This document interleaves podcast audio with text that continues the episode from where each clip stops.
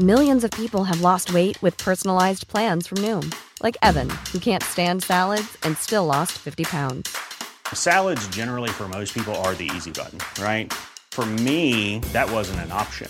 I never really was a salad guy. That's just not who I am. But Noom worked for me. Get your personalized plan today at Noom.com.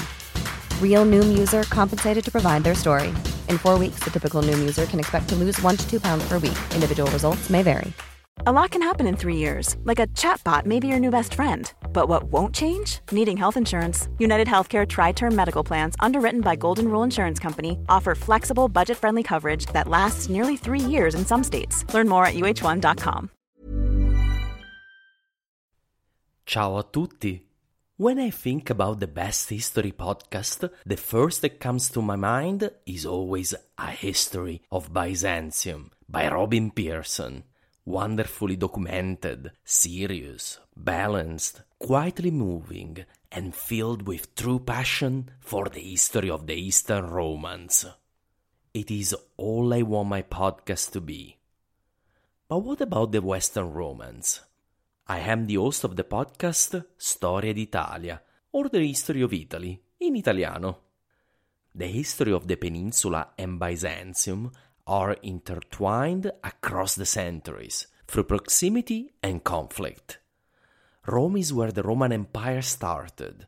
Italy is where Justinian wasted a fortune trying to reconquer what the empire had lost. The papacy was the Italian based power that defined, for good and ill, the relationship between the West and the East. Venice was the great city that traded with Constantinopolis and then, shockingly, heavily contributed to its sacking. Italy is where a lot of the Byzantine scholars came to live when their empire crumbled under their feet, helping to sparkle the Renaissance.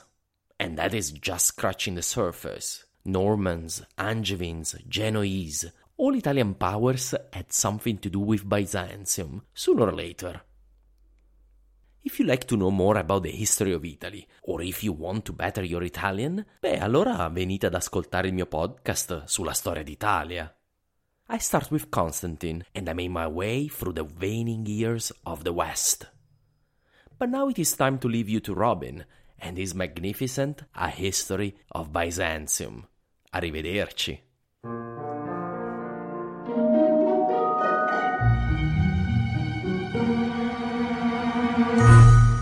Hello, everyone, and welcome to the History of Byzantium, episode 196 Cultural Revival.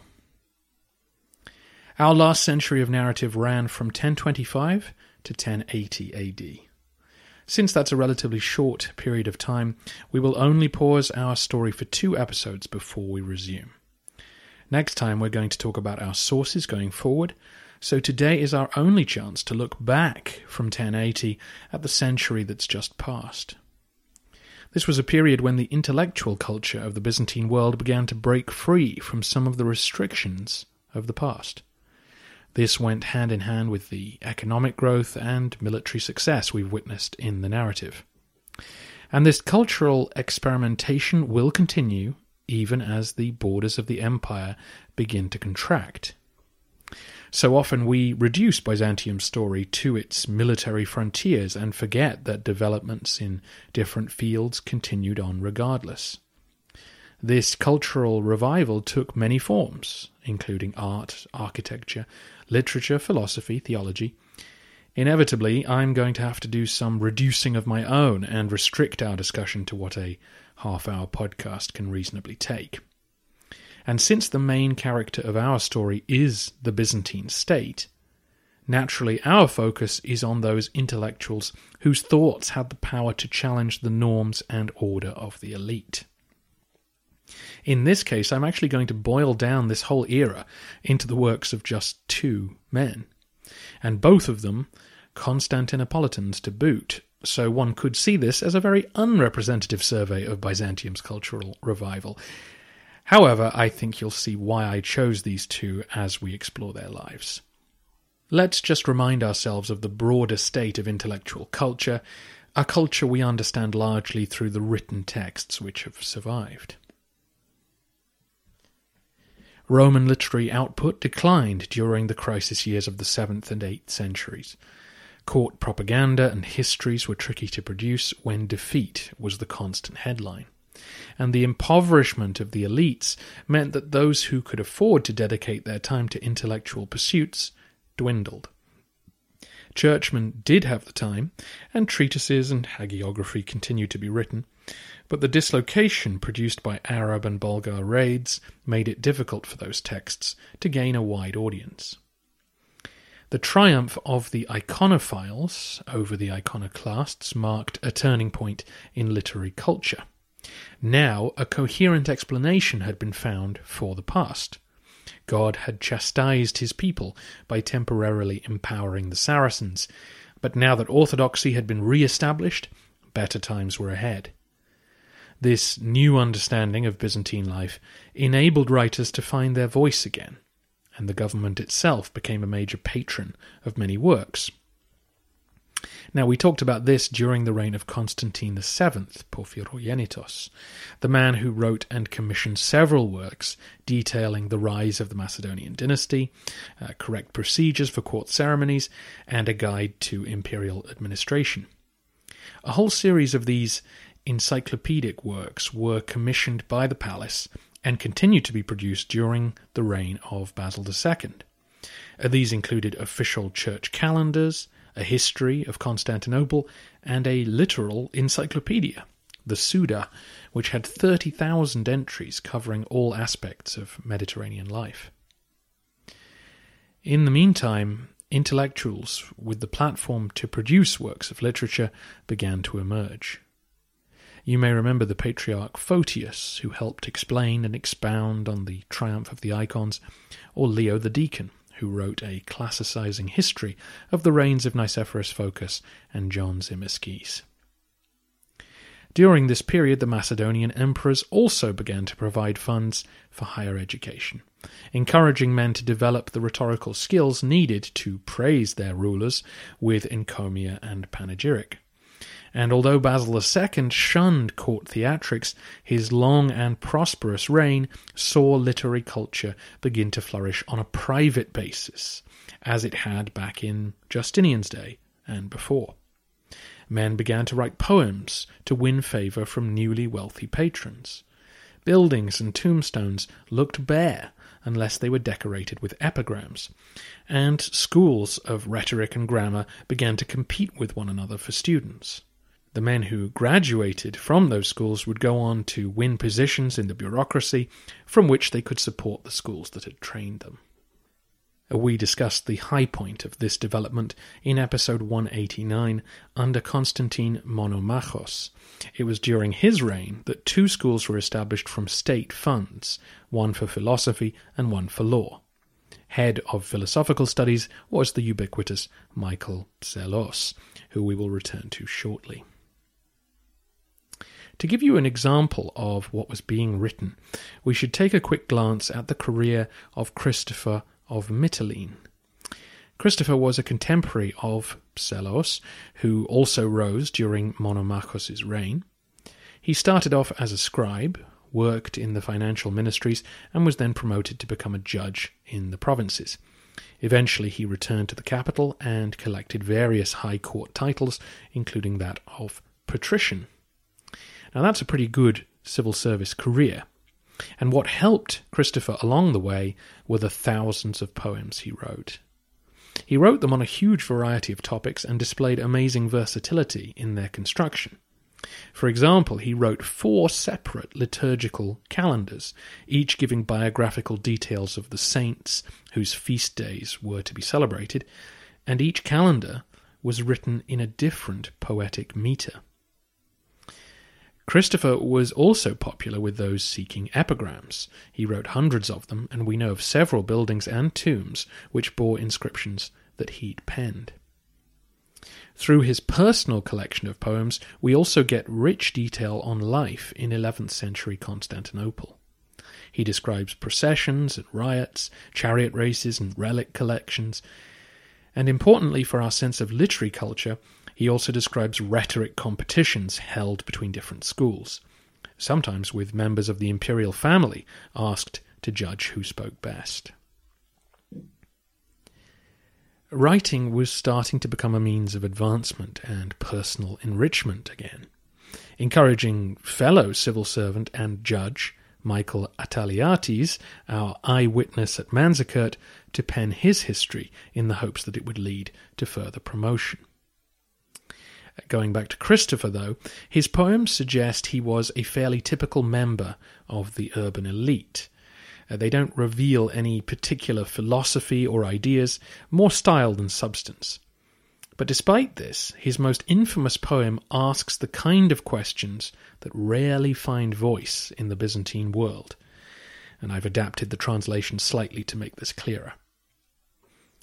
Lord, if men are made of the same dust and share the same nature, how is it that they differ so in their fortune? Of course, things do not stay the same, they do change. But how and when?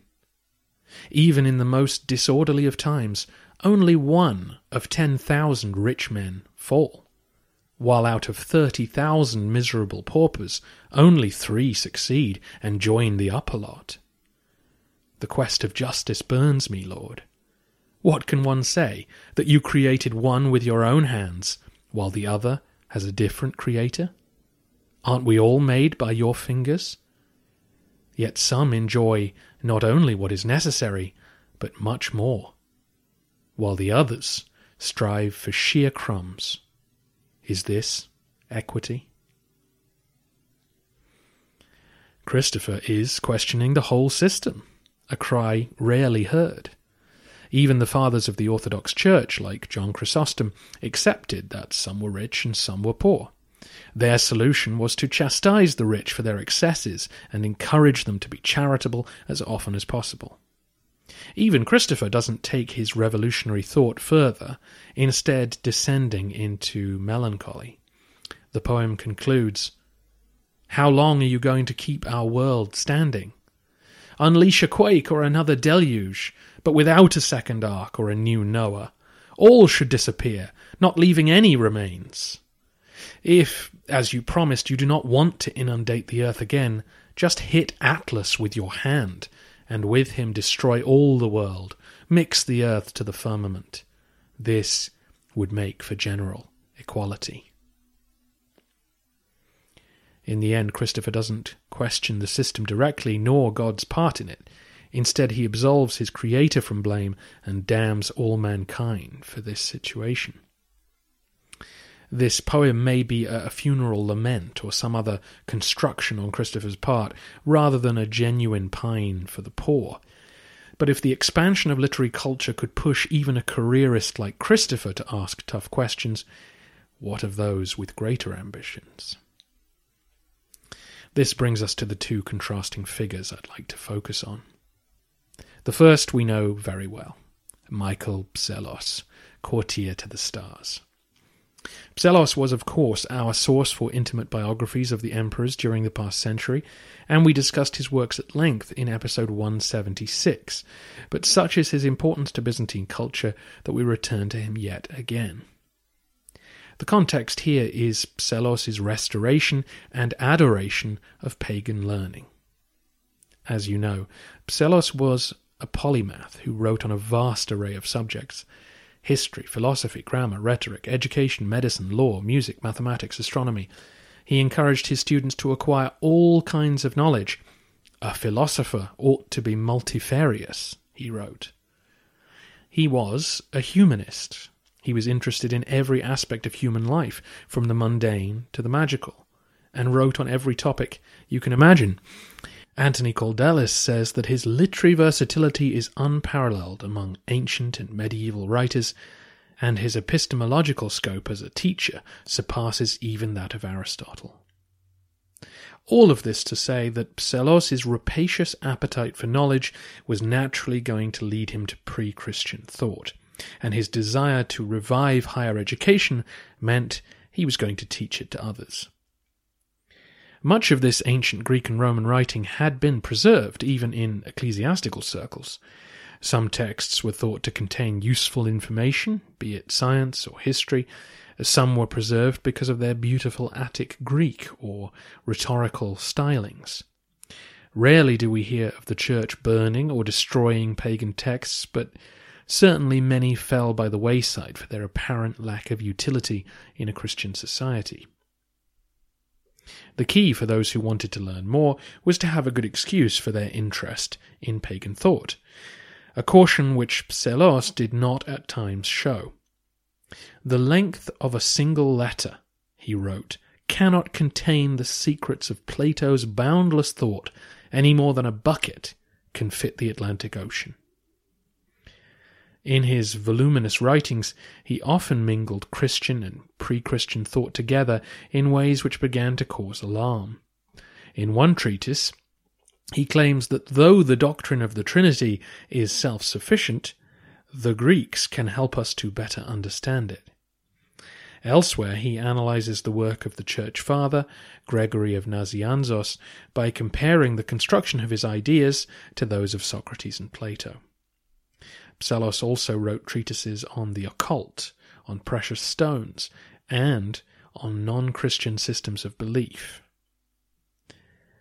Given he was made a philosophy professor by the emperor, there was little danger in reading and writing about pagan texts, but politically, these activities could always be used against him.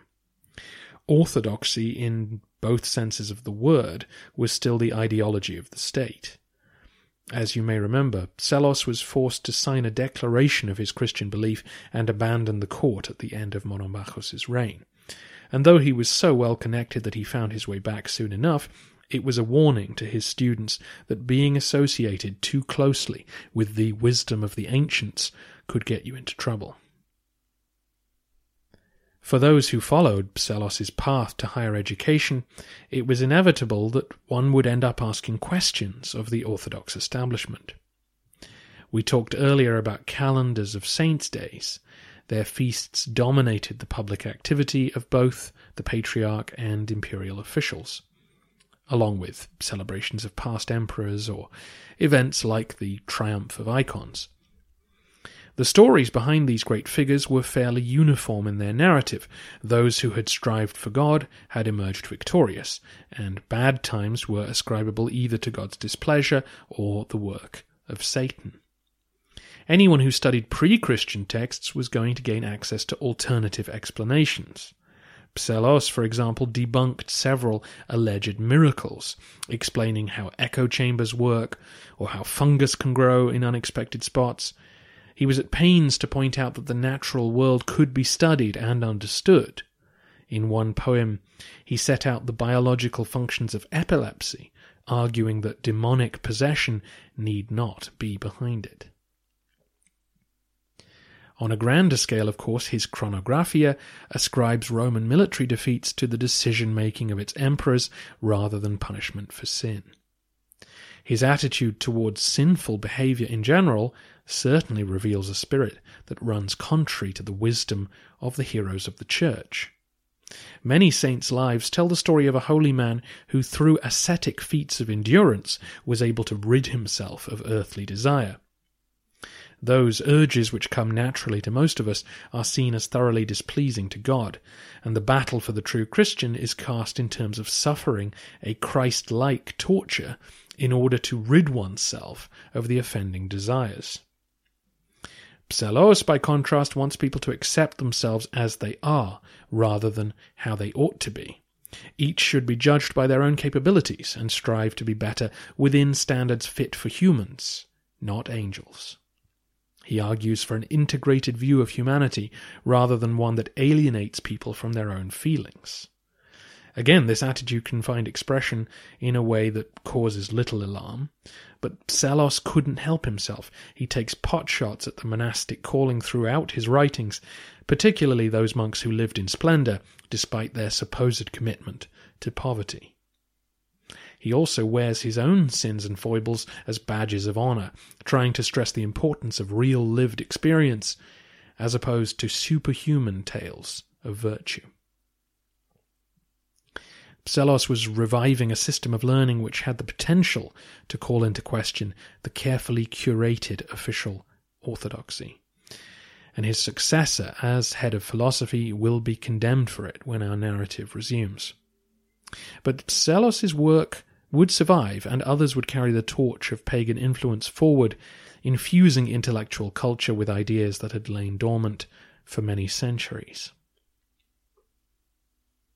we now come to our second figure, one from the generation before Psellos, a contemporary of Basil II. A man who also called into question established wisdom, despite being in many ways the opposite of the consul of the philosophers. He was a monk known to history as Symeon the New Theologian. Symeon was born into a wealthy provincial family around 950 AD and was sent to the capital to get an education and enter the bureaucracy. Rather than lapping up the pleasures of the court, though, Symeon was drawn to the monastic life. In his late twenties, he was admitted to the Studios monastery, where he began to pursue the extreme feats of asceticism we referenced earlier, fasting and standing still for hours and hours at a time, praying throughout the night. Symeon's dedication did not help him mix well with others, and he was eventually moved to a rundown monastery dedicated to Saint Mamas. After a few years, he was elected its abbot. Symeon was a true believer who felt that the monastic calling demanded total commitment from a Christian. Though this is a perfectly fair conclusion to draw, it did not sit well with everyone who'd chosen the same path. Men came to monasteries for many reasons. Some were careerists hoping to become a bishop. Some had come for a quiet life or to retire in contemplation, while others had taken their vows simply to escape poverty. None of these excuses sat well with Symeon, who demanded high standards of behavior and unconditional obedience. An example of his strict discipline comes from a story his favorite pupil Arsenios tells. Uh, some fried pigeons had been prepared to feed a guest visiting the monastery. When Symeon caught Arsenios looking disapprovingly at the meat, he ordered him to eat it. Monks gave up meat as part of their lifestyle, and as Arsenios tearfully chewed a piece, Symeon yelled at him to spit it out and said, You are a glutton. All these pigeons are not enough to satiate you. The intensity of Symeon's methods was aimed at purging himself and his followers of the bodily desires which lead to sin, an intensity which naturally caused many to dislike him. At one point, violence nearly broke out. Thirty of his monks stormed into a service he was giving and loudly barracked him from the floor.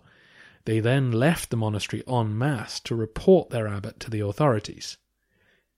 Symeon forgave them.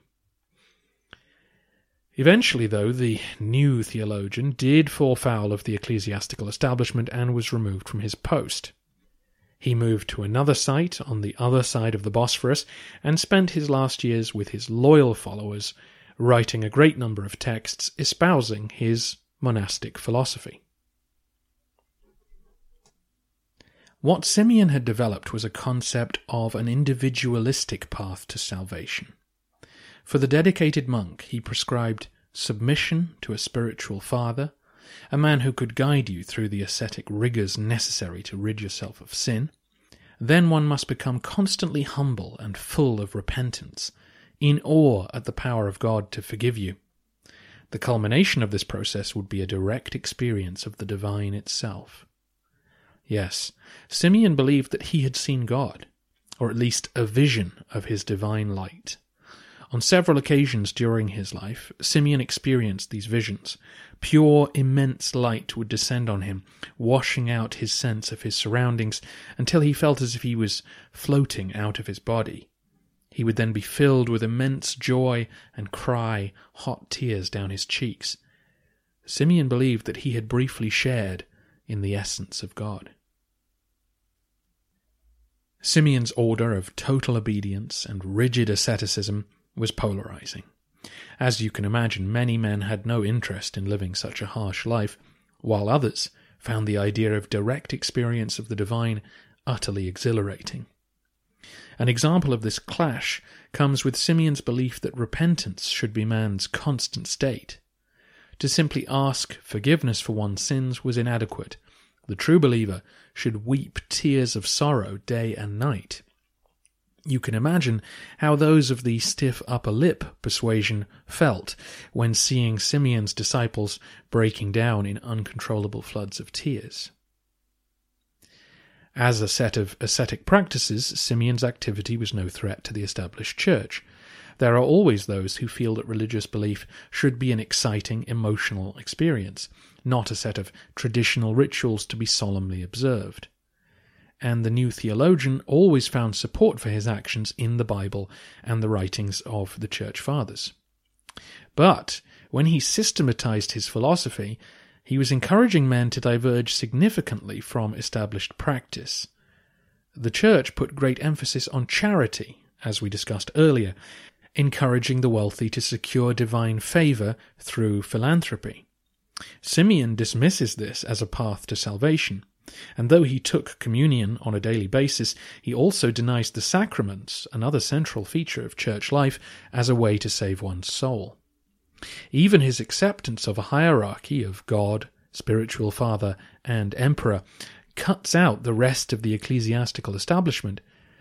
In a sense, this is what bothered the authorities most the fact that Symeon drew attention to the many clergymen he considered unfit to be spiritual fathers, and instead outlining how even an unordained man who possessed the right virtues could lead the way towards salvation. It was this emphasis on spiritual fatherhood which ultimately led to Symeon's downfall. In his first vision of the divine light, he claimed that he saw his own spiritual father, Symeon Eulabes, standing at God's right hand. Such was Symeon's reverence for his now deceased mentor that he declared him a saint, establishing a festival for him at his monastery and having icons made. None of this had been approved by higher church authorities, and when this was brought to their attention, they ruled against him, forcing Symeon into temporary exile. Symeon was, in some ways, more of a threat to the establishment than Psellos. Pagan teachings could more easily be tarred as heresy, whereas teachers who promised the chance to reach God today had always been popular. And the diffusion of such access to the divine had been one of the fears which had led to iconoclasm in the first place. This is where the similarities between Symeon and Psellos finally emerge. Both men were arguing that the path to knowledge did not just run through the corpus of approved texts. Both were trying to use the wisdom of the ancients to bring out new, exciting truths, and both had found from personal experience that there was more to life than the traditional rituals of court and church. The two were polar opposites in terms of lifestyle, but each encouraged experimentation to discover the secrets of the earth on the one hand and heaven on the other. Both figures would prove to be immensely popular amongst learned men of the future. Whether through humanism or mysticism, the expansion of Byzantine culture was opening pathways that the Orthodox establishment had gone to great lengths to close. Like Symeon's visions, this is only a taste of the full story. Hopefully, it's given you a glimpse of the borders of Byzantine knowledge and the directions that people might travel in the future in search of greater enlightenment. Next time, we look ahead toward the era of Alexius Komnenos and discuss our new intimate source for details of palace life, his daughter Anna Komnene's famous history, the Alexiad. For any Italian speakers out there wishing to hear some Roman history in your native tongue, then I have good news. As you heard at the start of the show, the wonderful Marco Cappelli is telling the whole story of Italy from Constantine to the present day in Italian. I've met Marco, and he is an engaging and entertaining host, and that was uh, talking in his second language. So I know Storia d'Italia is a great podcast. Check it out at italiastoria.com or wherever you get your podcasts. Thanks for listening.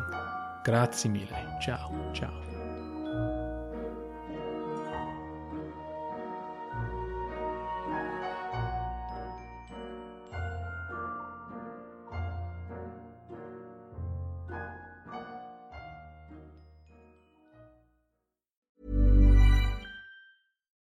Deserves the best, and there's no better place to shop for Mother's Day than Whole Foods Market. They're your destination for unbeatable savings, from premium gifts to show-stopping flowers and irresistible desserts. Start by saving 33% with Prime on all body care and candles. Then get a 15-stem bunch of tulips for just $9.99 each with Prime. Round out Mom's menu with festive rosé, irresistible berry chantilly cake, and more special treats. Come celebrate Mother's Day at Whole Foods Market.